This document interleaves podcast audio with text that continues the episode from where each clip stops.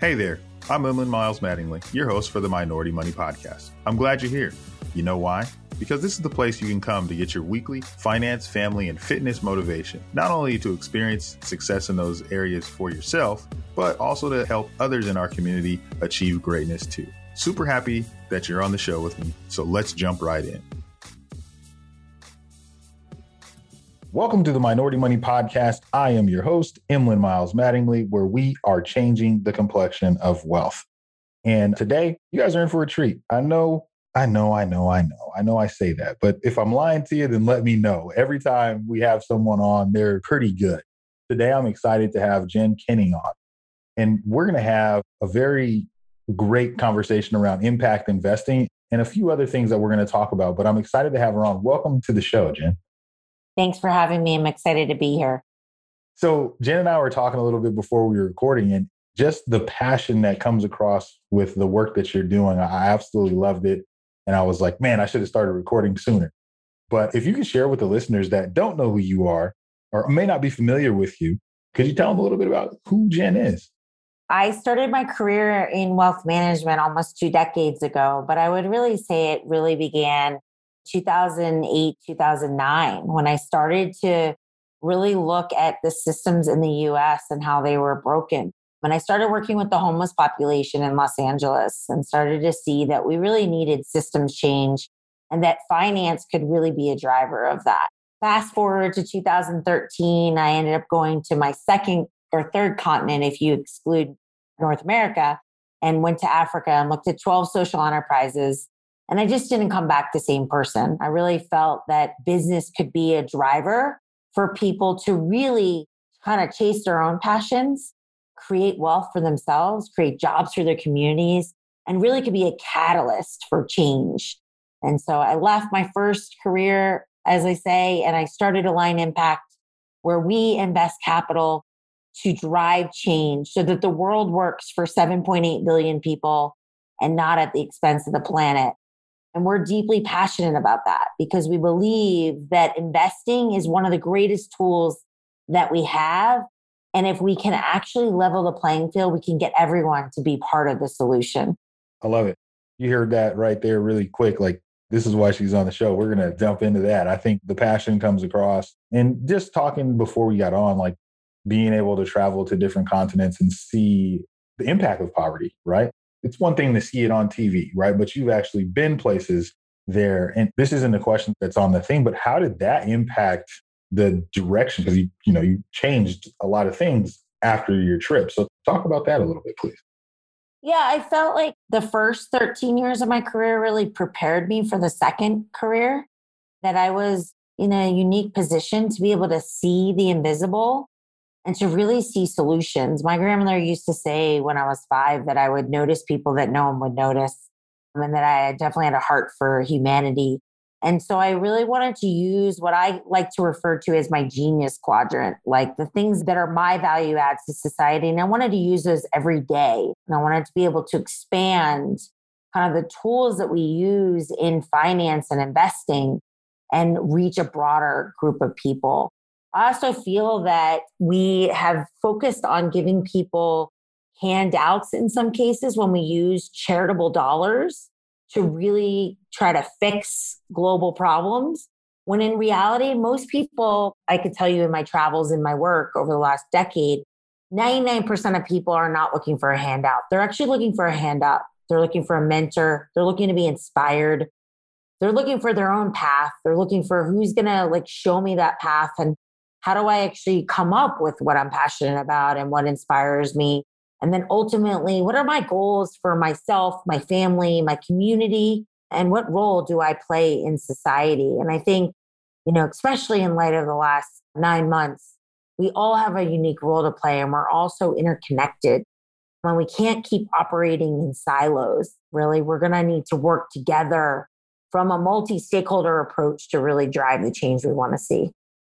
I think if one, you know, not one good thing, I think there's a few good things with COVID, but one of the good things is that I think if people ever had the idea that the world was really, really big and not connected, we see that that's not the case, right? Something happens all the way across the world. Not, you know, people say halfway across the world. No, that's all the way on the other side of the world. And we have COVID start over in China. And now, you know, it's where it's at now. And everyone in the world has been impacted by it very, very quickly.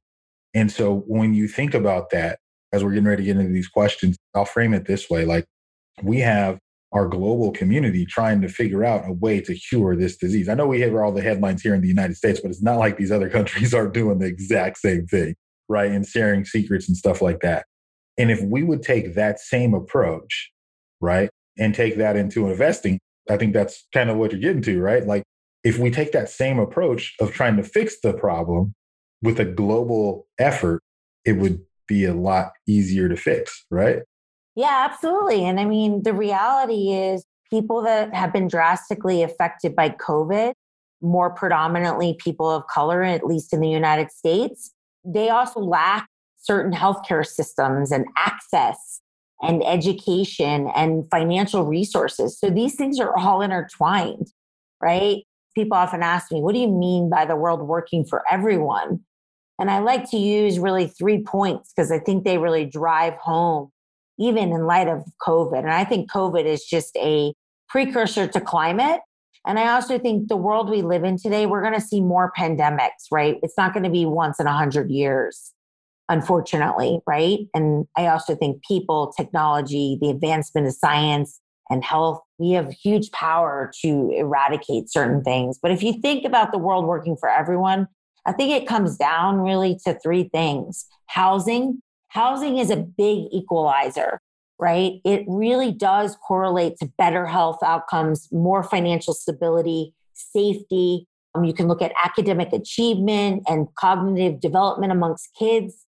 It is one of the great places where if we invested in more affordable housing and workforce housing in the US and really gave people that stability, they would be able to go and be their best self and thrive. Education, another great thing we're seeing it now on play, right? Through COVID. Everyone's impacted, right? All of education's gone pretty much to virtual in some capacity. The quality of our education system is a driver of income, right? People that have access to better education are found to have a 10% increase in income per year over their life. That drastically affects. And to my third point, how do we close the wealth and income gap in this country, right? People of color are more likely to earn less and they have a bigger mountain to climb, right? So, how do we get the medium range of where everyone is equal or in some sense, same playing field? And we don't have these kind of really wide gaps. I mean, the numbers are staggering, you know, if we got into the data. And so you think about those three systems in itself, that's a huge opportunity for us over the next decade.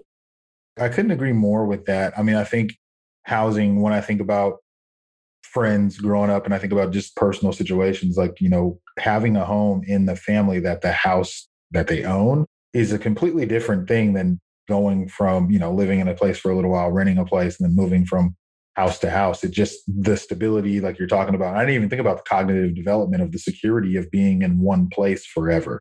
Like, I think that also brings up some attachment things that where people don't want to get rid of that house that they've had as the first house because it's so attaching. Those are some very interesting points that you're making and, and putting them all together like that. I love that. You say there's multiple levers that we can pull to work and move the needle. Are we activating all of them or how could we? Yeah, I mean, I think some people are activating as much as they see that they can, but I'd like to bring it back to everyone can really activate levers and drive the change we want to see. It really starts with what we consume and what we support in our consumption decisions, right? Do we support small and medium sized local businesses or do we support big corporations? Do we support people of color businesses as much as we support the people that we're comfortable with. Where do we bank? What are our banks lending to? Are they lending back into the community? Are we banking locally?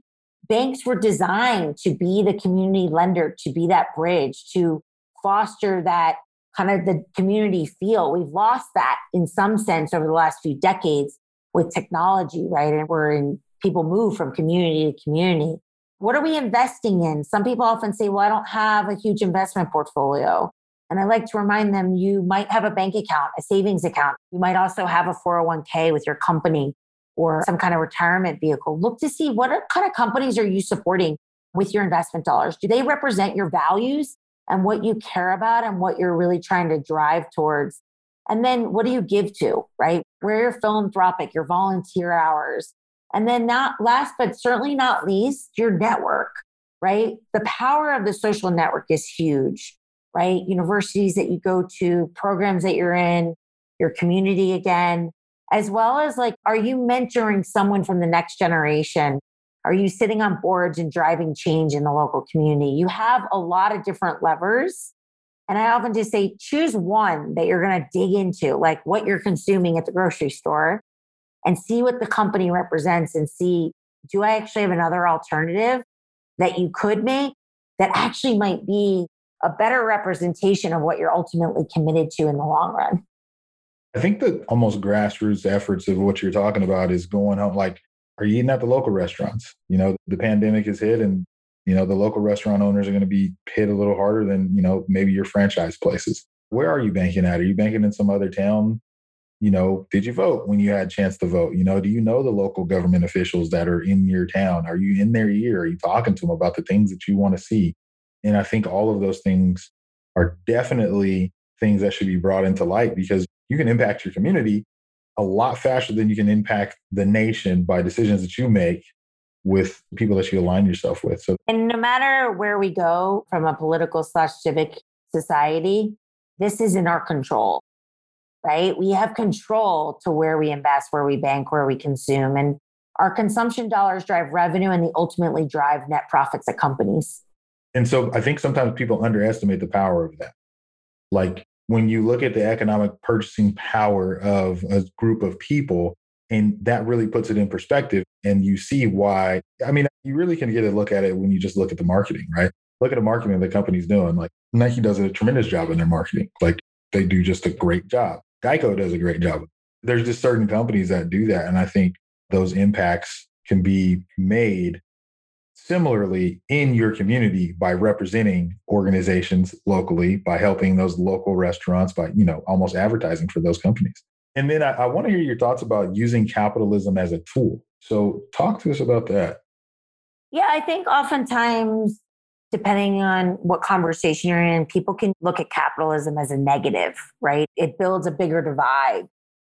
When in reality, capitalism could be a great tool for rebuilding, for systems change, for, excuse me, what does the world look like in 10 and 20 years, right?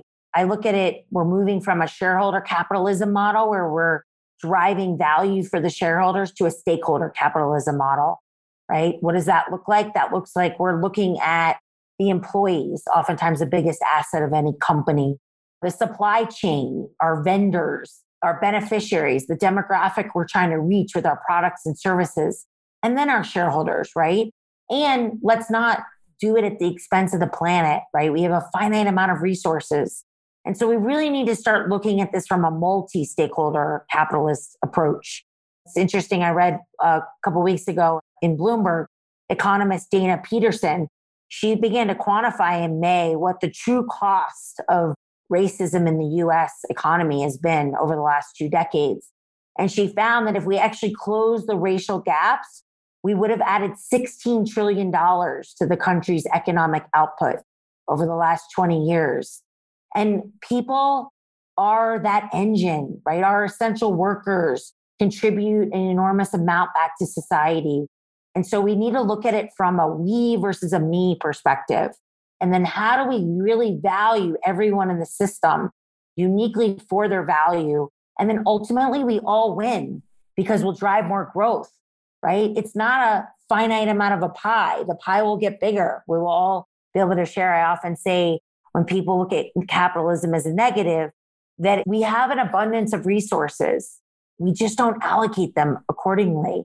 And so I think we can use a different approach in the next 20 years that really can set our kids and our grandkids up for the future that we want to see for them.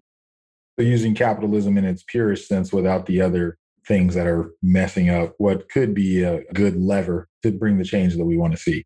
One thing that you said that we didn't touch on is at the expense of the planet we talked about the other things, but we didn't talk about that. So I want to, you know. Yeah, I mean, climate change is real. Some people want to continue to deny it. It's getting harder and harder. I think, even if you want to deny the science, look at the fires that we're having across the US and the globe, where it's the hottest on record. We have more hurricanes than ever before. We're seeing floods. It's really hard, similar to the pandemic. No one really can escape it. It's not like you can say, I have enough money, I'm going to, you know, fly over here and I'm going to be excluded from what we're headed towards, right? And I'm an eternal optimist, right? I believe that we have the power, but we're behind, right? We exited the Paris Accord yesterday. And hopefully we'll be back in at some point, right? But what we do now affects us 10 years from now. So we need to be investing more. We need to be looking for solutions around climate. People often look at climate and say it's too big. What am I going to do as one person? But the reality is we do have, you know, options as individuals, right? How much meat we consume, water, how much are we flying around, right? That's been drastically curbed since COVID started. I saw a stat the other day that's, you know, that we've only curbed emissions by 15%, and we've all been locked in our homes pretty much for the past nine to 10 months. So it's not enough of a drastic shift. So I do think when we're making decisions, especially investment decisions, we need to look at how does this impact the environment because it's ultimately going to impact future generations. Time is of the essence and it really is of almost getting to not an emergency, but we need to act now. I would say that. I think the pandemic helps that. I think the pandemic helps people bring things into perspective how what's going on in one part of the world is going to affect the other parts of the world and that's why it's called global warming it's not just you know united states warming or asia warming or anything like that yeah and actually i want to make one more point is that most people say i'm an environmentalist or i'm a socialist when in reality again to our opening comments we need to be interconnected because the environment impacts socially right there's climate injustice in certain communities. They have more pollution. Therefore, they don't have as good of air quality. They have more lung and health issues, which means they have to spend more on proper health care. They live potentially in food deserts because they're having a drought. And so they can't get access to good fruits and vegetables, which then impacts their health system. These things are connected and are so interdependent. And so I'd love to challenge the listeners start to think of yourself as both a socialist in a good way and an environmentalist, right? We're here for the people and we're going to do it and protect the planet that we live on. If you say things, I think sometimes words just get taken totally out of context, like the whole liberal and conservative thing. Like you can say that, or you can't say social. You know, you're just a socialist, and you're like, well, what do you mean? Like, you know, what I mean? like, yeah. just can't say that. So, I mean, I totally get you. And I think it is time for people to open their eyes and open their horizons, like, and think about things in a more global and holistic way. Even down to the things like you think about it this way, look at it at a personal level, right? I think here, if we take our healthcare system, we do a good job of treating symptoms, but we don't talk about the cause, right? So if you've been eating, you know, salty food for some time and you begin to develop high sodium food, let's just not say salty, high sodium food, and you begin to develop high blood pressure and you continue to eat the foods and just take the medication, you're really not treating the cause. You're just treating the symptoms. So, I mean, I think that's the same thing that we have to look at with looking at the planet globally and how we can help treat the cause and not the symptom. Yeah, we got to be proactive versus reactive, right? We tend to be, let's go in and clean it up versus what if we just prevented it in the first place? We would actually save billions and trillions of dollars if we were actually proactive. So tell me how impact investing can help this. Like put the connect the dots for people because we're talking about impact and you know, we're going to get yeah. there, but impact investing we talked about the global community, we talked about protecting the planet and how decisions can impact other people and we've talked about inequalities from the pay gap to housing to you know we've talked about a lot of things why is impact investing a tool that we can use to help. Yeah, and impact investing. So, a couple things. One is it's investing for a financial return as well as for a social and or environmental return. So, we're not just looking to get a return on our money, we're looking to get some type of return on our money plus a quantifiable return back to society, right? how much CO2 emissions are reduced? How much additional income does that family have because their rent is more in line with their income? Right. And what do they use that discretionary income for in order to further their family's well being? And so impact investing is taking investing to the next level. I like to say it's going underneath the hood. We're not just looking for good companies, but we're looking for good companies that we can generate a return from and that are going to be generating returns back to society. I also think that everyone is actually an impact investor because every investment you make has either a positive or negative return. It's just often people don't actually look to say, what is that positive or negative return? I like the way you put that. What are some of the myths about impact investing? One last thing on impact investing before I go into myths, just because I also think it's deeply personal to each person. So it could be deeply personal to you, and your wife could have a different viewpoint, but collectively you might come together as a solid viewpoint, right? So impact investing is personal, and everyone needs to ask themselves, what do I want to move the needle on in the world and why? And then look to say, how can I do that? Some of the myths around it is that you're going to have to sacrifice performance or returns. And if you look at 10 years of data, you actually can see that that's actually not the case. There's not enough product out there or solutions. There's actually too many at this point, right? Because we've now been building it over the last decade. There's plenty of opportunities to invest in ESG manager strategies to great companies to different municipalities that are focused on charter schools or rebuilding a school that hasn't been rebuilt in 40 years to have a better HVAC system, water system, and better windows that keeps the heat in. So you can start to see that these are real benefits, right? That a lot of people believe this is just for wealthy people or governments or pension funds. But the reality, as I said just a minute ago, everyone can be an impact investor because every investment has impact. And then last but not least, you know, we used to look at it as I'll make a lot of money in like the first half or throughout my life, and then I'll start to give away money or give it back or take care of my kids in a different way. And the reality is, we really shouldn't look at them as two different buckets, right? Because we have philanthropic capital and we have investment capital, and we want to use all forms of capital to really drive the change we want to see. So this isn't just for the wealthy. Do you see this with certain Gen Zers that are out to really get us to focus on the climate and gun control and different initiatives. So you're seeing this across all the different generations. It's just we look at it from a different lens or different viewpoint. So those are some of the myths returns, products, it's just for the wealthy, or I need to bifurcate things into buckets when we've already spent a lot of this podcast talking about let's break down the silos, let's break down the buckets, let's be interconnected. So when we're talking impact investing, and I know, you know, listeners are saying, okay, so what does that mean? Where can I go do this? Some of the listeners are do-it-yourselfer. Some of them aren't working with advisors. And, and if it's a do-it-yourselfer, we're not making recommendation. We're just saying where you could go to find some things. But where would you go to find something like this? You could start with your existing investments. Just pick a company, put that company in Yahoo Finance or Google, start to look at what that company is starting to stand for. A really great place to look is what's on the first page of their website. You'd be surprised with how many people have pictures of things that probably don't represent your values. They may not be inclusive, they may be focused on oil and gas, certain things that you're trying to steer away from. The other way is MSCI has a lot of great free information. You can put any mutual fund in the MSCI free database and you can see what the score is for that manager strategy around an E, environmental, an S, social, and a G, governance.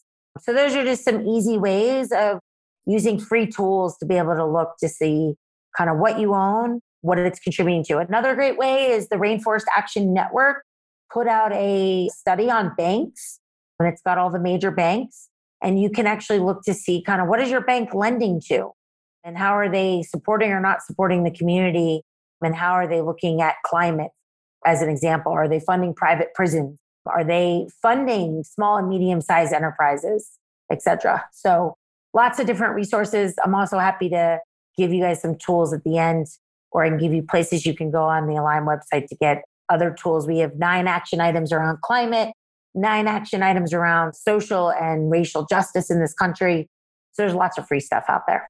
Awesome. We'll put links to all of that in the show notes. If you get me those things after the show, we'll make sure we put those in there, those resources. This is so awesome. Because what happens is, and I'm just talking real life, you know, I have regular friends. Like, so we're just hanging out and we'll talk about things that are important to us. You know, we've had a lot of social issues going on now. So we're having conversations, you know, and all of my friends, most of them, they might not think of themselves as investors, but if they have 401ks or if they have, which most people have some type of retirement account, that's usually the first place that you do investing. And if you really just take some time to look at this, open enrollment is going on. Uh, you know, usually companies have that at the end of the year, and you can change the investments that you have inside your 401k at any time. But, you know, being able to have your investments align with your values is such an important thing. And it's not something that we even know that we have an option to. If you're hearing this, check your investments out because I know you probably are investing money somewhere. I know you probably have your company 401k. When you peel back the layers of the onion of the companies that you're investing in, you would be disappointed in yourself for allowing yourself to support a company that is in direct conflict with things that you value. And that's something that I think we want to take a little ownership in and that's something that you have to do on your own so i challenge you know anyone that's hearing this to check where your investments are it's not as hard as you think it is. Yeah i also like to say start with where does your money sleep at night? Start with your bank. That's actually a really great place and it's often easy just to look at that. I did that and i'm changing banks. Just happened. We're actually i have an appointment next week to open up all new accounts at a different bank because i did just what you're saying. It was just crazy. So one of the things that you talk about is leveling the playing field so that women and people of color are meaningful. So, talk to us about the being a meaningful part of the equation. Talk about it, and then I'll give you my thoughts after you say what you say. Yeah, I mean, I think we have to look at it as really we have to start empowering people not only to have opportunities for income generation. So, living wage is a great starting place, but let's really get them to be paid equally to anyone that's doing their job, whether it's on gender, race, or anything else. The other thing is, is that we don't fund women and people of color the way that we fund white males. And that's not a misnomer, right? The funding is very scarce. If you get that funding, oftentimes you're getting it at a higher rate with less favorable terms. And so you're in an uphill battle. If people are going to build wealth in this country, they are going to need to be owners of assets or owners of businesses or be fairly compensated so that they can save or own real estate and have a stable home environment. And so all of these things really do impact people creating real wealth. And when you think about leveling the playing field, we need to make sure that people have the opportunity to really save and create wealth so that they do have the ability to retire at 65 or 70. They do have the ability to take care of an ailing parent or a child or send their children to a vocational school or community college or a four-year university and it doesn't put them, you know, behind the game. And so I really look at it from generating assets that can then help to supply you with a future income. I think it's so important. Like when I think about the wage gap, right? The impacts of the wage gap. You start your first job and you're paid ten thousand dollars less than same exact person with the same qualifications, except for they were white and you were a person of color. So ten thousand dollars is there, right? You work, you do all your job stuff, and now you're ten thousand dollars underpaid. You go get that next job promotion or next job. Maybe you leave that firm, go work somewhere else. That's probably more likely what you would do you go there, you're still $10,000 behind where you normally should have been paid if you were somewhere else. But now you go to another job and now you're not only $10,000 behind this other job, you're probably about, you know, $15,000 behind where you should get paid at this job. You don't know it because you never negotiated. You're just happy to get your picket punched and have a job because you're the first one in your family to have a good job. I'm really painting the picture here, right? So now you've worked at that job for five years, making $10,000 less. That's $50,000. Now we go work at the other job. We work, you know, 10 years and we're making, you know, $15,000 left. That's $150,000. That's $200,000. That's not including any interest or anything. Right. Yeah. We're not looking at the compounding effect of it. The compounding effect is huge, right? And so the compounding effect for listeners is your money is compounding every year that you're keeping it invested. And so if you don't have the opportunity to do that, you can't actually get that kind of benefit over a long period of time. It has a really meaningful impact. And I think sometimes we don't think about that. We're really good at thinking at the here and now and not, I mean, the whole reason why we're having this conversation about, you know, impact investing and the global stuff that's going on is because we're so nearsighted. Yeah. And we only see now, the immediacy of now, the instant gratification, and those things can become a problem. You know, like I've heard it often referred to as the microwave generation. There was a generation that did not have microwaves where they had to actually reheat food and stuff. Like that seems crazy, right? But maybe that wasn't bad. Yeah. Maybe it wasn't bad taking time. Maybe it wasn't bad that things took time because you had to take more time to create these things.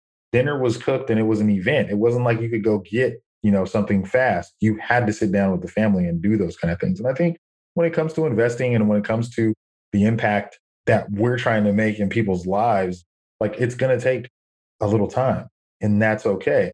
But we have to make sure that we're spending our time doing the activities that are going to make the change.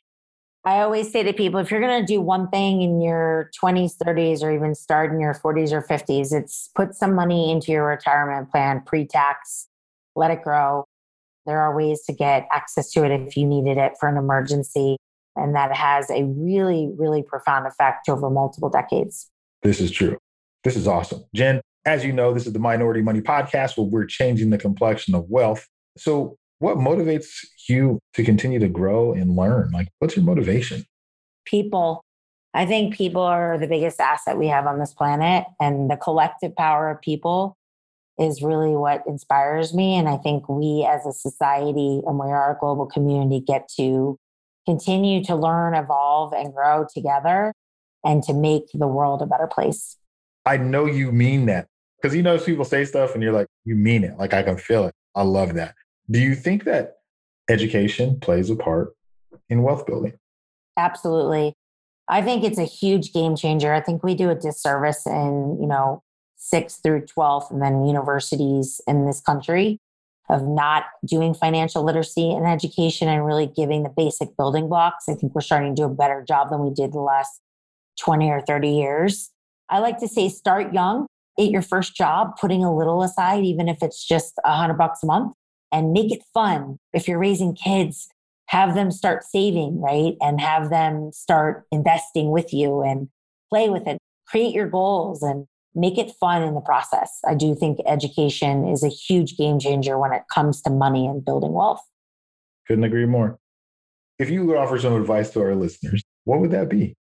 Yeah, I mean, I like to say focus on what you're genius at, like what you uniquely add back to society and then find the one thing you want to move the needle on. There's probably one thing that you deeply care about and go move the needle on that. Because if all of us did that, all 7.8 billion people, we actually just took our one why, the world would look radically different.